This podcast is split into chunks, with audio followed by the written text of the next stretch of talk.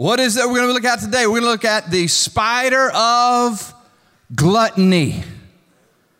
Now, before you start running for the doors, let me just talk to you for just a second. I, I know some of you are like, Preacher, you can mess with a lot of things, but don't you mess with my food. I know that that is what a lot of you are thinking. You're like, man, not, not, you're not going you're not going to step on our toes. Here's what I promise I promise to offend at least everybody before the message is over, okay? So it's not that I'm to single you out. It's just that we're going to try and cover it. Now, I told you whenever I spoke on slaying sloth a few weeks ago that to prepare for the message on really dealing with laziness, that uh, for my sermon prep, I told you instead of studying, I just took a nap, right? You remember that. Well, for this message, what do you think that I did to prepare for a message on gluttony? I wrote this message at Golden Corral. Come on, you know that's what's up. No, I really didn't. But as Americans, we like our food, don't we? We talk about our food. A lot of people take pictures and post pictures of their food like we care what you have for lunch. When we go to work tomorrow, we'll talk about what we had the night before for dinner, and then the conversation will shift and we'll talk about what we're going to have the next night for dinner. I don't know how it is for you, but I've been at our home around the lunch table having a meal, enjoying lunch when one of my kids will ask the question, what are we having for dinner tonight? Have you ever had that happen before? You're in one meal and already planning for the next one. We even have an entire television network dedicated to it. It's called the Food Network because it's not enough. If I'm not eating, at least I can watch somebody eat, right? I mean, we are all about our food. So it's no surprise that for most Christians, we've chosen to overlook the biblical teaching on gluttony. But while gluttony certainly relates to our appetite for food, it's much, much bigger than that. As a matter of fact, Webster defines gluttony this way it's habitual greed or excess in eating. In other words, it's never enough, it's a lack of restraint, it's wanting more than is appropriate, it's unhealthy. It's detrimental. How many of you ever heard the phrase before that he was a glutton for punishment? You ever heard that one before? So, in other words, regardless of the fact that it's painful, I mean, it's inflicting pain. It's, it's punishment. He's a glutton for it. He, he doesn't learn his lesson and say, man, I crossed the line. No, gluttony, says, it's never enough. And it's often even a good thing in excess. Rest and sleep are, are both good for us, they're gifts from the Lord. But if taken to the extreme, it can lead to an unhealthy, unproductive life. Work is a gift from the Lord. Work is a good thing. We're created to work. But if misused, if abused, if someone becomes a workaholic, now all of a sudden it has become a negative thing. It is a detrimental thing. It can lead to poor health in our own bodies and certainly with the relationships with those that we care about most. The gift of medicine helps to heal our pains but taken excessively or inappropriately, those very things that were meant to help us will begin to hurt us. Many have become addicted to prescription drugs because of the inappropriate use of them. So now instead of helping, it's hurting. That's what gluttony does. It's more than just eating an extra cookie, it's, it's destructive, it's lethal.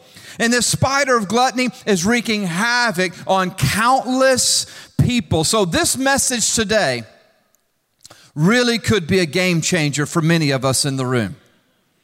Many of us who maybe have winked at it or thought, oh, I probably shouldn't. Oh, that's just my sweet tooth right there. Or, oh, that's just, that's just a weak point for us. Today could be a message that God uses because how many of you know that all of God's word is powerful and effective? Can you say amen? All of God's word is useful. So we've got to pay attention to what it says about all areas in our lives, especially things that perhaps have seemed to be not that big of a deal, but the enemy is using it to destroy us when we don't even realize it. So let's look into this. Let's jump into the word. Let's get into the word, get the word into us, and let's learn how to kill the spider of gluttony before it kills us. Well, if you're taking notes, write down for number one, the first point is this the diet of your life will reveal what you worship. The diet of your life reveals what you worship. Listen to what the Apostle Paul wrote to the Philippian church as recorded in Philippians chapter 3 in verse 19, where he is contrasting someone who lives their life to follow God, to worship God, and serve God, contrasting that with someone who is not following God, but whose desires are for things of this world. He says this about them their end is destruction. And look at this their God is their belly and they glory in their shame with minds set on earthly things. In other words, their passions and their desires are for the pleasures of this world. It's what drives them. They are consumed with consumption. It's what motivates them. It's what they're passionate about. Listen to what's written in Romans chapter 1 or chapter 12, verse 1. Paul writing again, this time to the Romans, he says in chapter 12, verse 1 I appeal to you, therefore, brothers, by the mercies of God, listen to this, to present your bodies as a living sacrifice. Somebody say, living sacrifice. Come on, say it loud living sacrifice. Present your bodies as a living sacrifice. Listen to this holy and acceptable to God. Why? For this is your spiritual worship. You see, it's not what we believe about our faith, but how we behave with our lives that really shows what we worship and what's important to us. And a lot of times, if we're not careful, instead of sacrificing ourselves, these earthly desires, and putting them on the altar as an act of worship to God, we will find ourselves sacrificing our worship to God for the sake of worshiping the pleasures of this world. Our lives are meant to be sacrifices to God. But when we worship worldly appetites, we will find ourselves sacrificing the things of God instead of the other way around. Money is okay, nothing wrong with currency, but the love of money is a trap. Don't ever sacrifice your walk with God for the earthly pleasure of money. Enjoying sports is fine. Nothing wrong with sports. But don't sacrifice what you claim to be your priorities and, and you're missing out on times with God or times with people that you care about most because we're prioritizing Sports Center. If you can't say amen, say ouch. We can kid ourselves all day long, but our true priorities are revealed by our behaviors, not our belief. You can know what you value the most by what you prioritize on a daily basis. And the reason gluttony is so scary is because it's so subtle. The reason it's so dangerous is because it's so effective. As a matter of fact, one of the most uh, effective tools the enemy will use would be those that we don't see coming. Now, obviously, there's nothing wrong with eating or even enjoying our food, right? On, the drive in this morning, to the church, I was talking to my uh, two oldest daughters about it, and Candace, my oldest daughter, goes, Ah, I don't want to hear this message. And I said, why? She said, I just love my food. And I'm like, well, hey, it's okay to enjoy food. And I was explaining to her, she's not gluttonous. I mean, that's, that's not her lifestyle, it's not her habit. It, she loves God and serves God, and food has its place. So I want to make sure that we all understand it's not that food is of the devil any more than money would be or any more than sports would be. We're talking about not having things in their proper place. Listen to 1 Corinthians chapter 6 verses 12 and 13. You say, I'm allowed to do anything, but not everything is good for you. And even though, quote, I'm allowed to do anything, I must not become a slave to anything. You say food was made for the stomach and the stomach for food. This is true, though someday God will do away with both of them. But you can't say that our bodies were made for sexual immorality. They were made for the Lord. Look at this. And the Lord cares about our bodies. What he's saying in here, in, in, context of all of these different things that he's speaking to, he's saying something can be a good thing, but when out of its proper place, it's no longer a good thing. Said another way, when a good thing replaces the God thing, that good thing has just become a bad thing. Even something, sex is a gift from the Lord. But gluttonous or excessive prioritization of that, this is not good, it's working against you. He's saying, so you view your body and say, it's my body. He says, listen, I want you to know that the way you steward your life, the way you pay attention to or fail to pay attention to, what you allow into your mind, into your heart, and even your stomach, he said, what you're doing when you're doing that is you're revealing what you worship. Don't be a slave to anything. Let it have its practical place or its rightful place. Let me get practical for just a moment because I promise you my, my goal is to offend everyone. So let me go with one I think to help a lot of us. Some of us are more committed to starting our day with coffee than with Jesus.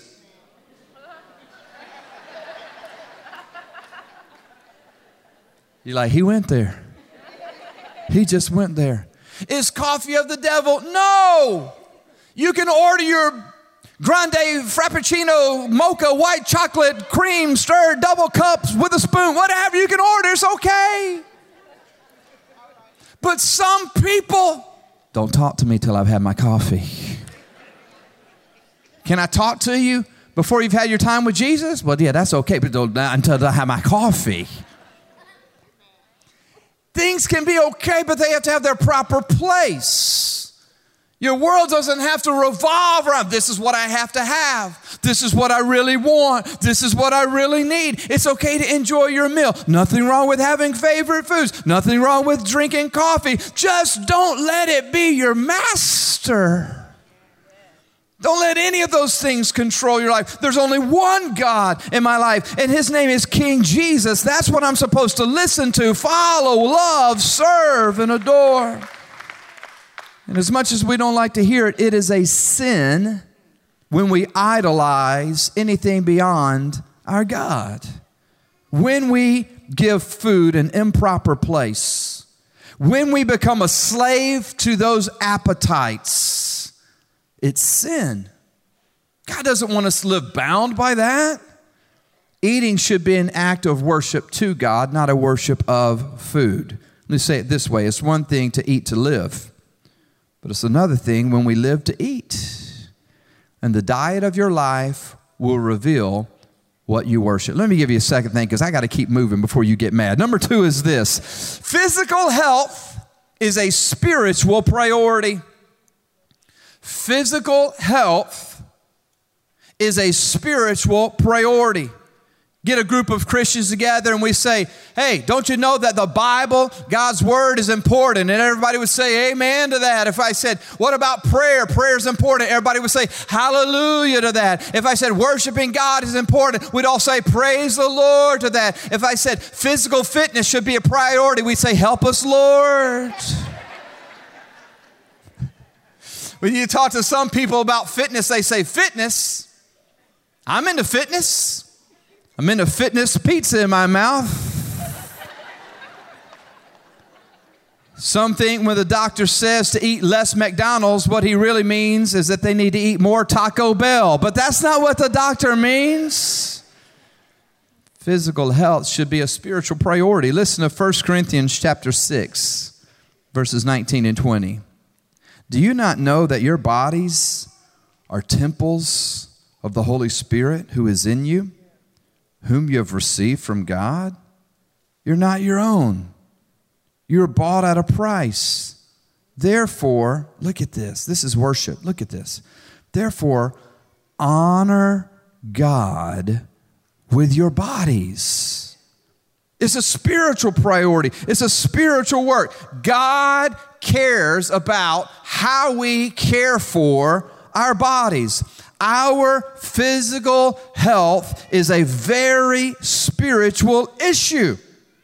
And we deceive ourselves when thinking that our physical decisions are unrelated to our spiritual condition. Let me explain it to you this way. Our overall health is the sum total of our spiritual health, our physical health, our emotional health, our intellectual health. All of that contributes towards our overall health. So I cannot say, well, I may not be physically healthy, but at least I'm spiritually healthy. What I just said was, I'm not healthy.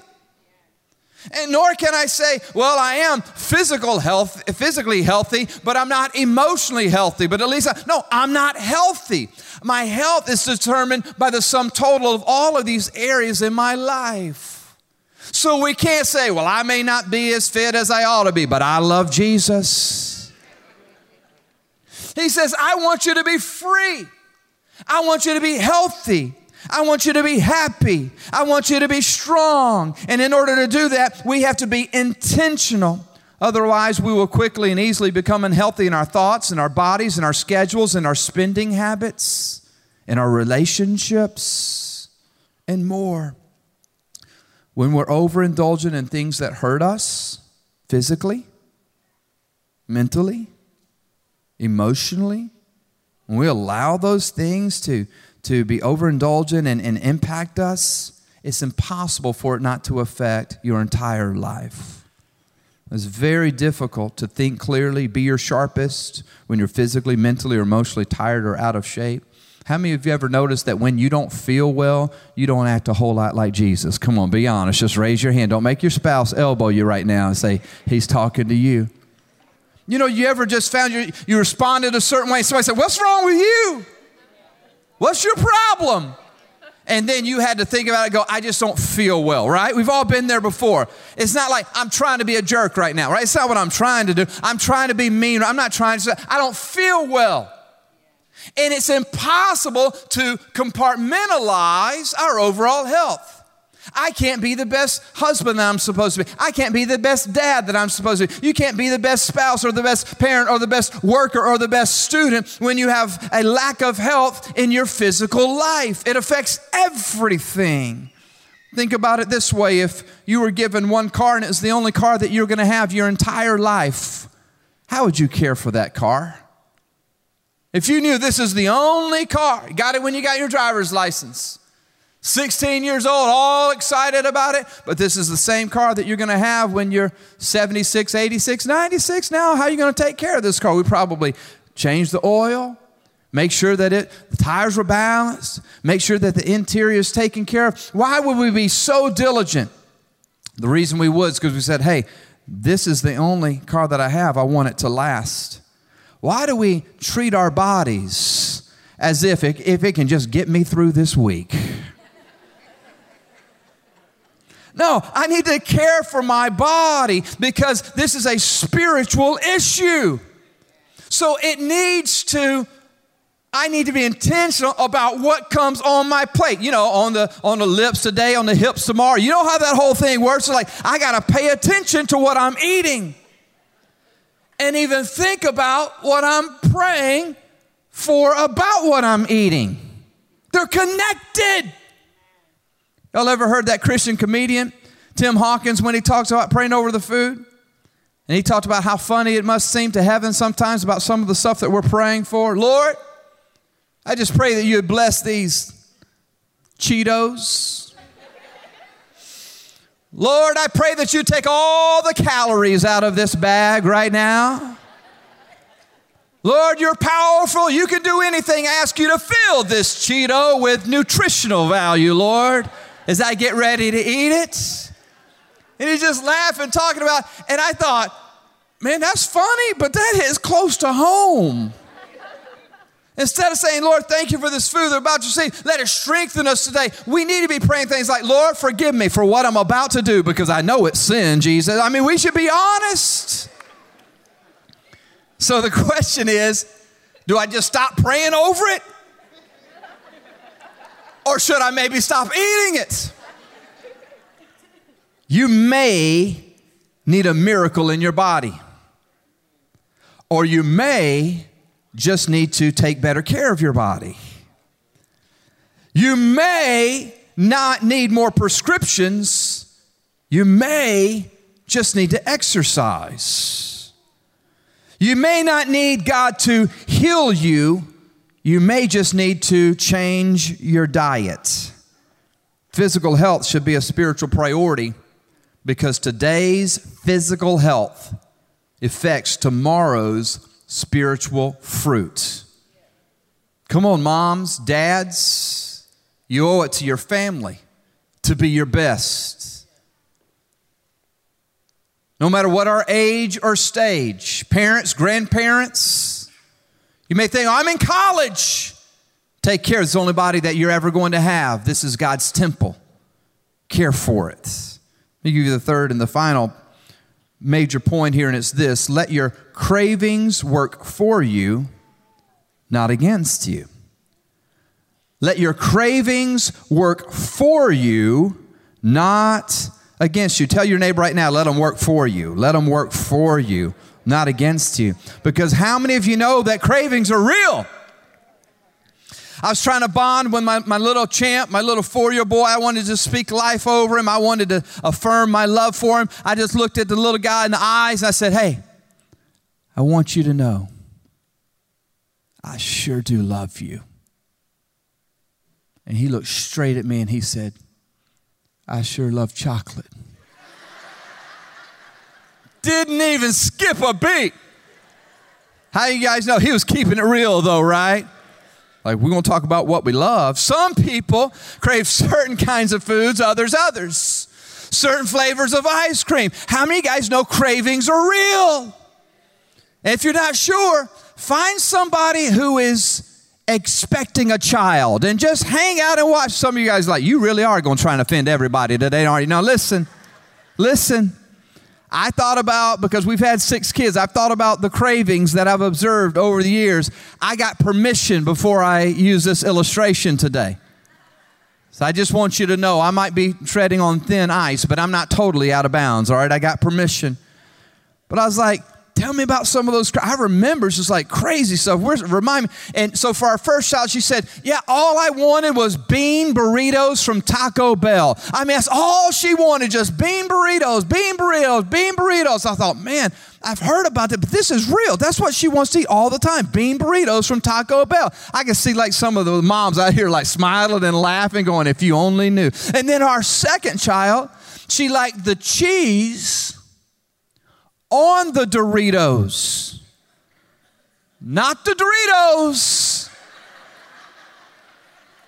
The cheese on the so she would lick the cheese off the Dorito, suck it up, and next I'm like, is that really a thing? Like for real? You can just tough it out and go ahead and eat the whole chip, but I'm not even joking. And then for our third child, she wanted black olives in her Froot Loops. I totally made that one up. That's a joke. She didn't.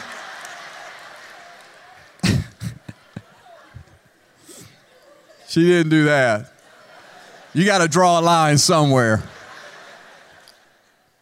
How many of you know that cravings are real? But listen, cravings are not bad. Remember the point? Let them work for you, not against you. We're created with God given desires that help move us in the right direction. Listen to this Proverbs chapter 16, verse 26. It says, A labor's appetite works on his behalf, for his hunger drives him on. Did you get that? Listen to it again because that's a powerful word. It's, it's very insightful. It's a great truth for us to embrace. A laborer's appetite, his hunger, it works for him. It's this hunger that drives him on. God gives us desires because they can help us to become who we're supposed to be and they can help us to do what we're supposed to do. But when those cravings are misguided, disaster awaits. When we begin to feed those cravings from God with junk food from this world, we will reap the destructive consequences. Don't fall into the trap of trying to meet your needs, emotional needs, physical needs, whatever kinds of needs, with the junk food of this world. Listen, we've got to learn to reject that and replace that. Anybody ever heard of comfort food before? It's just been a long day. And they're sitting there with the whole, not a bowl of ice cream, with the whole carton of ice cream, you know, just, just kind of, it's just kind of, man, before they know it, the whole thing is gone. And now at the, at the end of the ask, do you feel better? No, they don't feel any better because comfort food doesn't really comfort. Instead of what if we have emotional needs, instead of running to comfort food, we would run to the comforter. How many guys know that God loves it when we come to Him? We say, Lord, I just need some love right now. I just need to be encouraged right now. I'm not even saying that having some ice cream from time to time is a bad thing. When a good thing replaces the God thing, it has become a bad thing. And so you got to make sure that those cravings are guided in the right direction. Don't fall into the trap of trying to meet emotional needs with food. Reject that, replace that. When some people are craving relief from the pain of life, they turn to self medicating. Drinking alcohol does not make your pain go away, it makes your problems get worse. Abusing prescription drugs does not heal your hurts, it increases the pain. Don't run to the stuff of this world trying to meet your needs. That desire for healing, that desire for hope, that desire for joy, that craving and longing for peace can only found in the one whose name is the Prince of Peace. He is our strength. The joy of the Lord is our strength. Look to Him. Let those cravings push you towards God. Let them serve you, not enslave you reject and replace. Redirect those desires toward the things of God. And yet, I understand that this isn't something that you've got the power to do on your own. Man, we can't do anything on our own. Apart from Him, we can do nothing, the Bible says. But I can do all things. Somebody say, all things.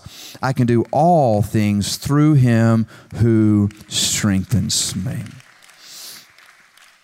Let me just read to you Galatians chapter 5, verse 22.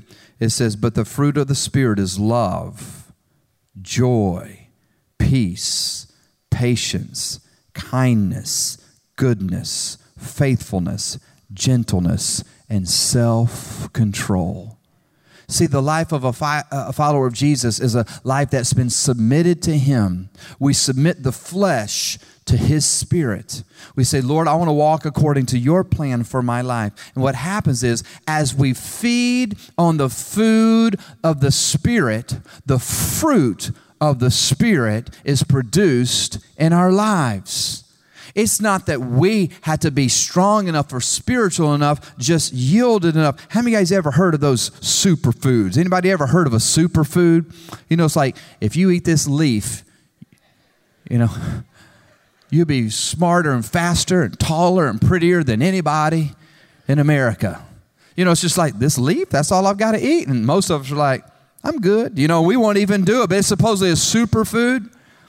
Feed yourself some spiritual power foods.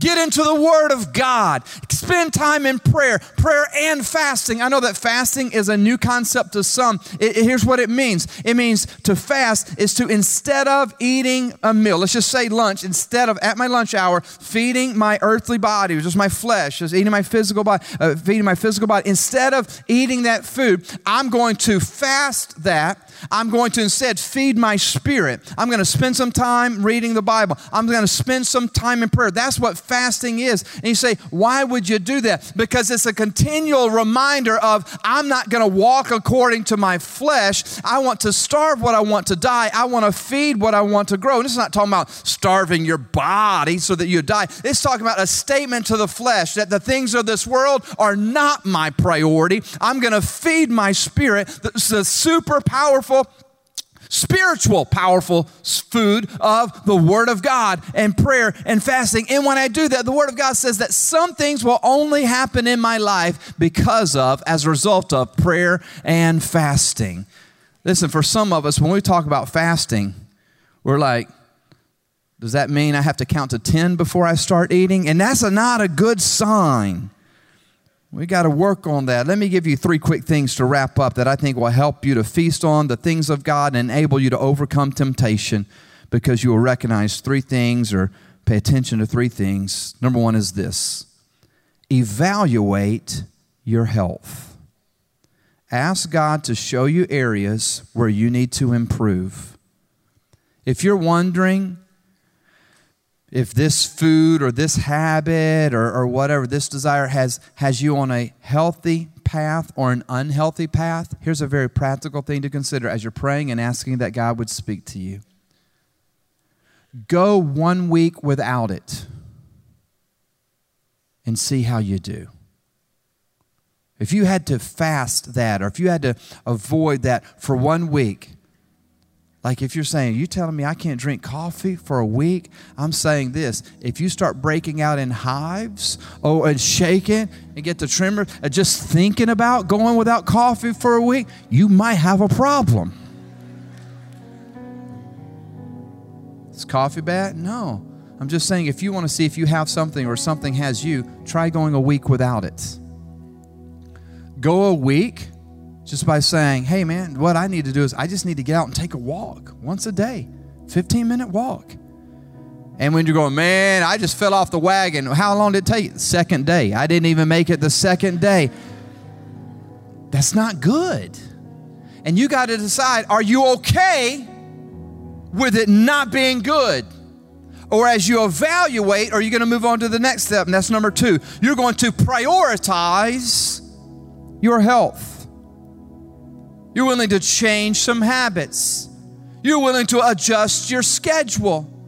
You're willing to be intentional about your meals. You're going to pay attention to your diet. You're going to be wise with your shopping. Let's just get real. The battle is won and lost on aisle four. If you wait until you're standing in front of the refrigerator and the door's open, you lose. It's over. You don't stand a chance. You will never be like, ah, I can just look at it. I just want to smell it. No, I just want, no, just a little. No, you're going to eat the whole thing. The battle's won at the ordering line. When you're looking at the menu, that's your battle. And they say, just for, for, for another for another 10 cents, we can quadruple size everything.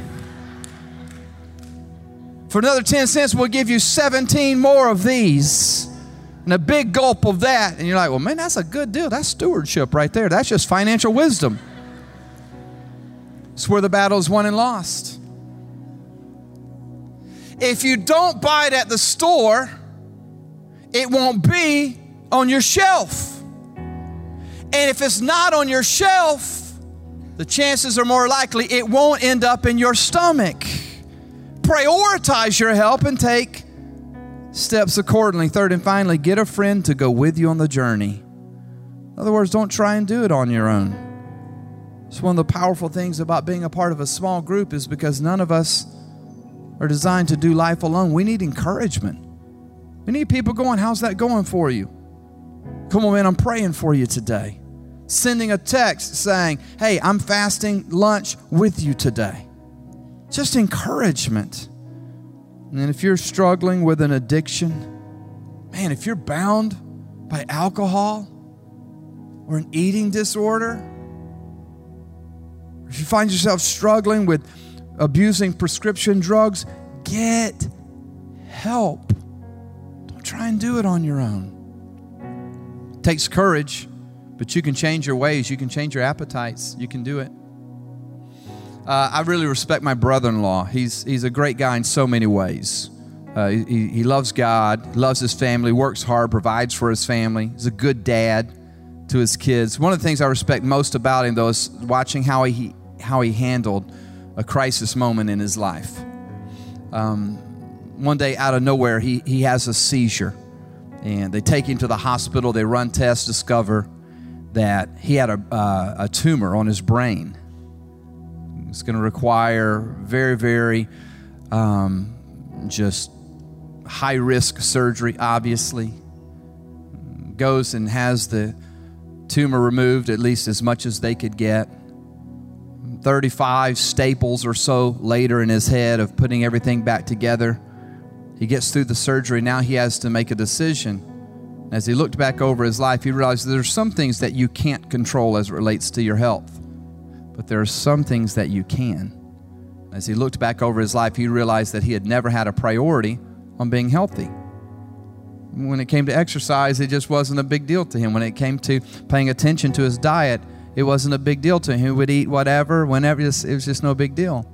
But when he came that close to losing his life, and he thought about his wife, thought about his children, thought about the call of God that was on his life, he decided to make some changes. And he did. It's courageous. Not only is he healthier himself today, but his career, what he's given his life to now, is, is helping other people make healthy choices with their, with their physical health. And I look at that and I think, man, it's such an amazing change and transition. I wonder why most of us wait until some type of crisis or near death experience to where we go, I probably should be careful with what I eat. I probably should exercise more. And so I'm just learning from his model and his example. And I thought, I want to at least do everything that I can. Some things are out of my control. You will never be held responsible for something that is out of your control but your physical health will determine your spiritual fruit. And that will be determined by daily decisions that you make to steward your health well. I believe that God wants to give many in this room today who desperately need it a breakthrough in this area. Look to the Lord, ask Him for His help, purpose to do your part, and let God's Spirit work in you to be who you're supposed to be and to do what you're supposed to do. Let's pray together.